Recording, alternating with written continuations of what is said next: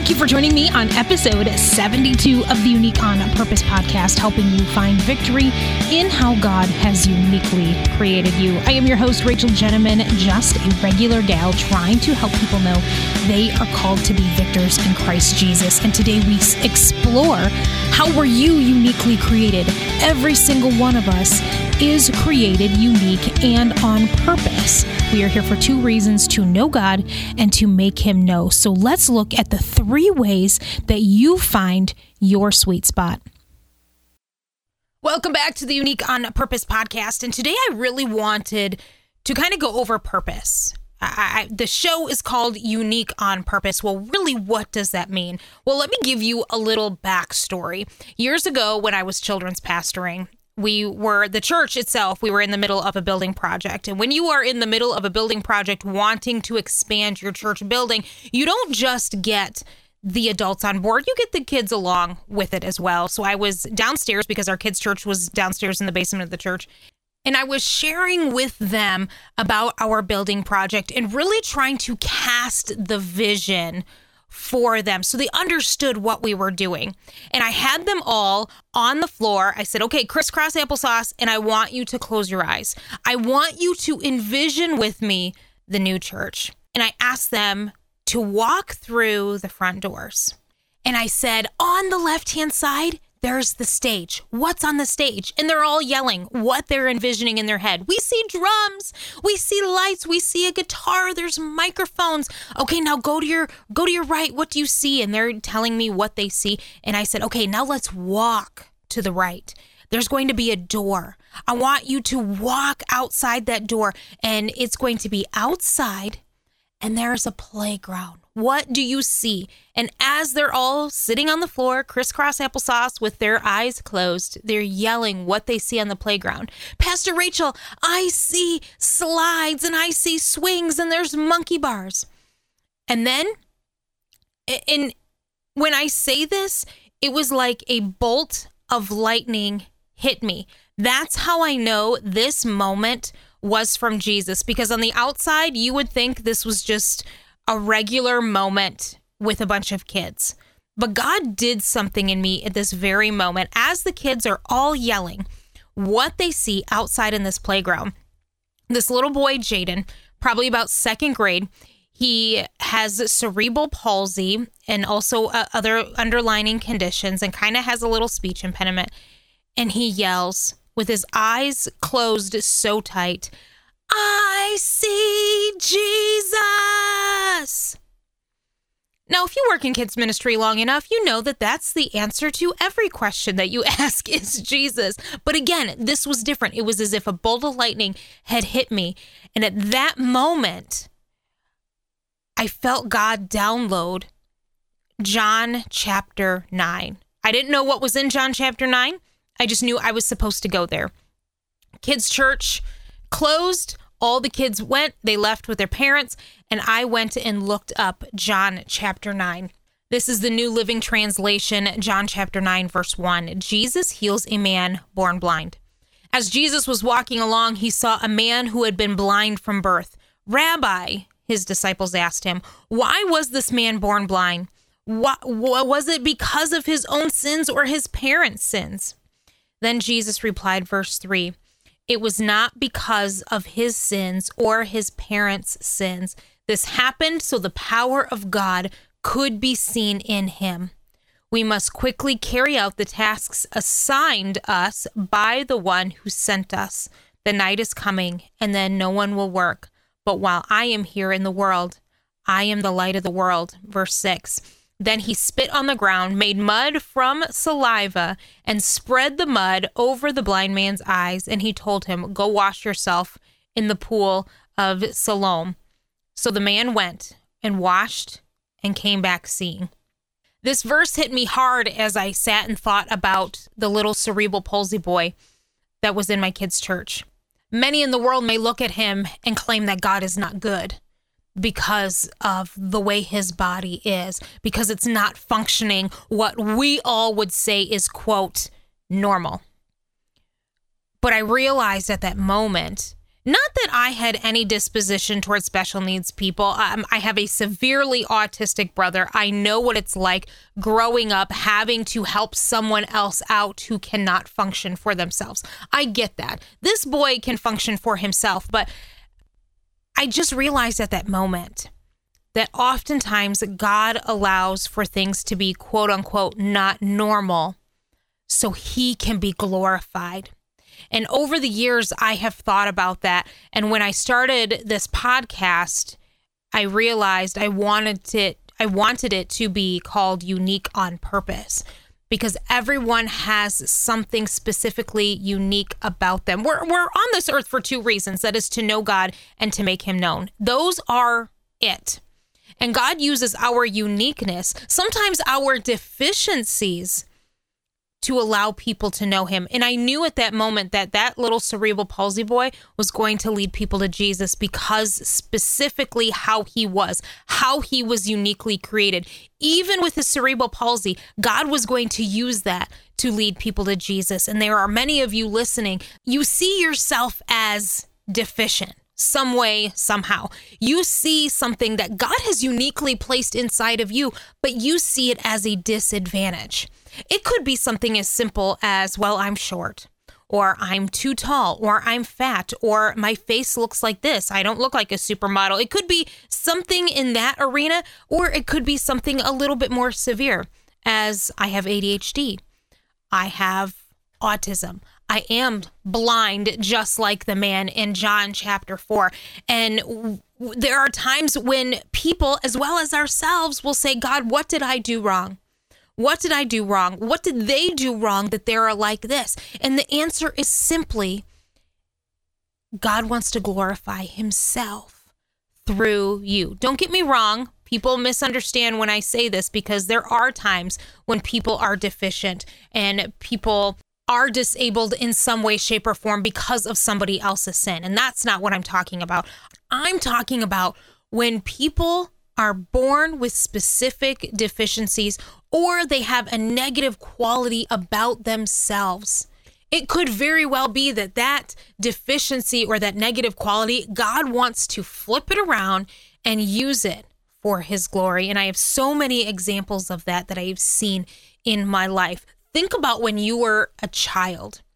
What was it that people complained about you the most? What were you criticized for the most? Oftentimes, what you are criticized for most as a child is going to be your greatest asset as an adult. I was always told how annoying I was because I talked too much and because I had a lot of energy. I had tons of energy, and my nickname in high school was Spaz. I hated it.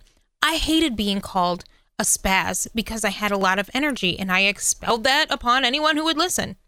But being that spaz, being that person that talks a lot, kind of gives you an idea of purpose. It gave me an idea of what my possible purpose was. And I came across this article from Ramsey Solutions, Ken Coleman.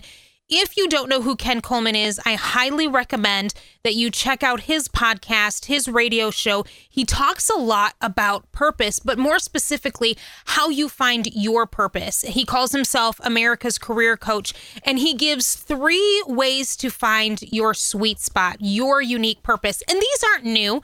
These 3 areas are areas that I have seen in books, that I have read in different news articles, but he says, find your sweet spot. That is the most practical advice I have when it comes to finding your purpose. All right, so let's talk about that.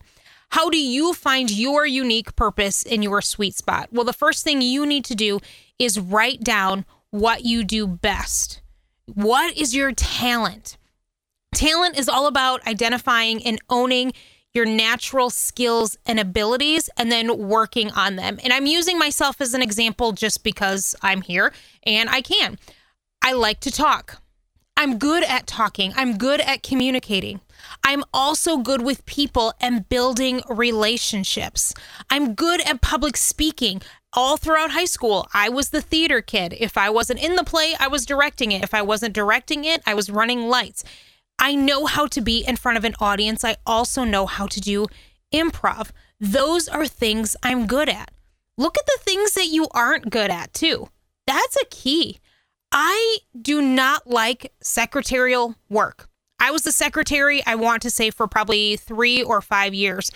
And I loved the place that I was working. I hated the work because I'm not much of an administrator. And that's okay. Stereotypically, because I'm female, people would assume that I have a ton of administrative skills, but I don't. So look at what you are good at, but also look at the things that you're not good at. And if you are struggling with figuring out what you are good at, ask a friend, ask your mama, ask your brother, your sister. Oh, if you have a sister, ask your sister, because she will tell you the truth. She will tell you not just what you're good at, but what you're not good at and to stay away from. But ask other people. I had to do this because I was sitting back going, okay, Lord, what is my purpose? What am I good at? I'm really struggling to figure this out. So I went to some of my friends and I said, tell me what I'm good at. And someone who is outside of me was able to say, these are the gifts and talents that I see inside of you. Also, think back to when you were a kid. I talked about this just a couple minutes ago. What was it that you were complimented on the most? What subjects were you great at in school? Again, these are going to give you clues as to what you are good at. So to find your sweet spot, number one, make a list of your talents, what you're good at. Number two, what are you passionate about? Passion is huge. What keeps you up at night? This is not something that you're just good at. You have to love it. In order to find your passion, you need to think about the activities that just spike that level, that get you excited, that bring out emotion in you, that bring out your devotion. When you're working and yet time just seems to fly by, you're looking at the clock going, wow, it's already been 2 hours. I feel as though I've only been working on this for a couple minutes. It's something that you come to life. You'll figure this out oftentimes when you're just in conversation with people and a certain topic comes up. And when your voice fluctuates, when it gets a little bit higher, when your speaking becomes more rapid, it's kind of a sign that, oh, wait, this is a passion of mine. It could be politics. It could be human trafficking. It could be, I don't know, as something as simple as numbers, loving math, loving numbers. That's definitely not me. But find where your passion is for your sweet spot. Number one, what are you gifted and talented at? Number two, what are you passionate about? Now let's move on to mission. Mission is really what makes your life have meaning. It's problems that you want to solve. I had a pastor who would always ask, what's your fight? What is it that you want to fight for? Tim Elmore. I've read quite a few of Tim Elmore's books. He's kind of an expert in millennials as well as Gen Z. And he always says, what makes you angry? And I asked somebody this question the other day trying to find out their mission. What makes you angry? And he said, well, I never get angry about anything because I think that being angry is pointless. And I'm like, no. You're misunderstanding what I'm trying to convey. When I say what makes you angry, what is it that you see that brings a rise out of you and you say to yourself, something needs to be done about this? Let's take human trafficking, for example. You see on the news, women, children being sold into the sex industry. For me, one of my missions in life is to help people find their uniqueness. It makes me angry when I see people who don't understand their uniqueness, that take their uniqueness and use it as a way to victimize themselves and expect other people to bow down to that victimhood. I want people to know that they were created unique on purpose. That is a problem that I personally want to solve. So what is it for you? Who do you want to help? What problems do you want to fix? What's the result of your work that makes your heart feel full? These are direct questions from Ken Coleman himself. And if you're still struggling with, well, what's my mission? Think back to a time when you made a difference in someone's life. What were you doing and how did it make you feel? Now let's look at all three of those again. Your sweet spot is number one, what you're talented at, what you do best, the giftings that God has placed inside of you or giftings that you have developed over time. Number two, your passion, what you love to do the most. And then third, your mission, who you want to help. We all want to help people. I ask people all the time, well, what do you want to do with your life? Well, I want to help people. We all want to help people. When it comes to your mission, you need to ask more specifically, who is it that I want to help? When you marry those three together, that's where you're going to find your sweet spot. That is what's going to help you with your purpose. In the show notes, I'm going to place that Ken Coleman article so you can read it for yourself, because I want you to be able to make a list of those three areas and find your sweet spot where your uniqueness is. Remember, we are on this earth for two reasons. Do you remember what those are? It is to know God and to make him known. We do those two things by our purpose. Something else I'm going to put in the show notes is a book called Stuck. This is written by Terry Walling, and it's a navigation book to help leaders as they are transitioning. But I found this book incredibly helpful, not only out of making a transition in my life, but realizing what my purpose was here on this earth. And he goes into how in your 20s and your 30s, you're really gathering information. You're kind of learning new skills, you're picking up wisdom, and in your 40s and 50s is when you're really executing a lot of that wisdom out and using the gifts and talents that God created you for. And then in your 60s and 70s, you're looking back saying, okay, how can I teach other people what I have done? So again, I'm also going to put those in the show notes, hoping that that will help you. So let's recap. How do you find your uniqueness? How do you find your sweet spot? You look at, number one, your talents. What is it that you do best? Number two, what is it that you are passionate about? And number three, what is your mission? What makes you angry? What problems do you want to solve? And you marry them together. And through those three things, your talent, your passion, your mission, you will discover your uniqueness and how you can know God and make him known.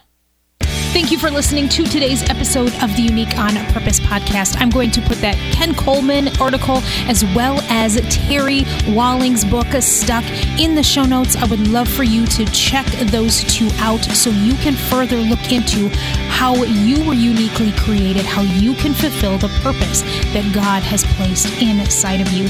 Unique on Purpose is available on iTunes as well as Spotify or wherever you listen to your podcasts. Don't forget to share, download, and subscribe. And remember, you were created unique on purpose. You are loved. And because of Christ, you have been made worthy. I'll see you next time.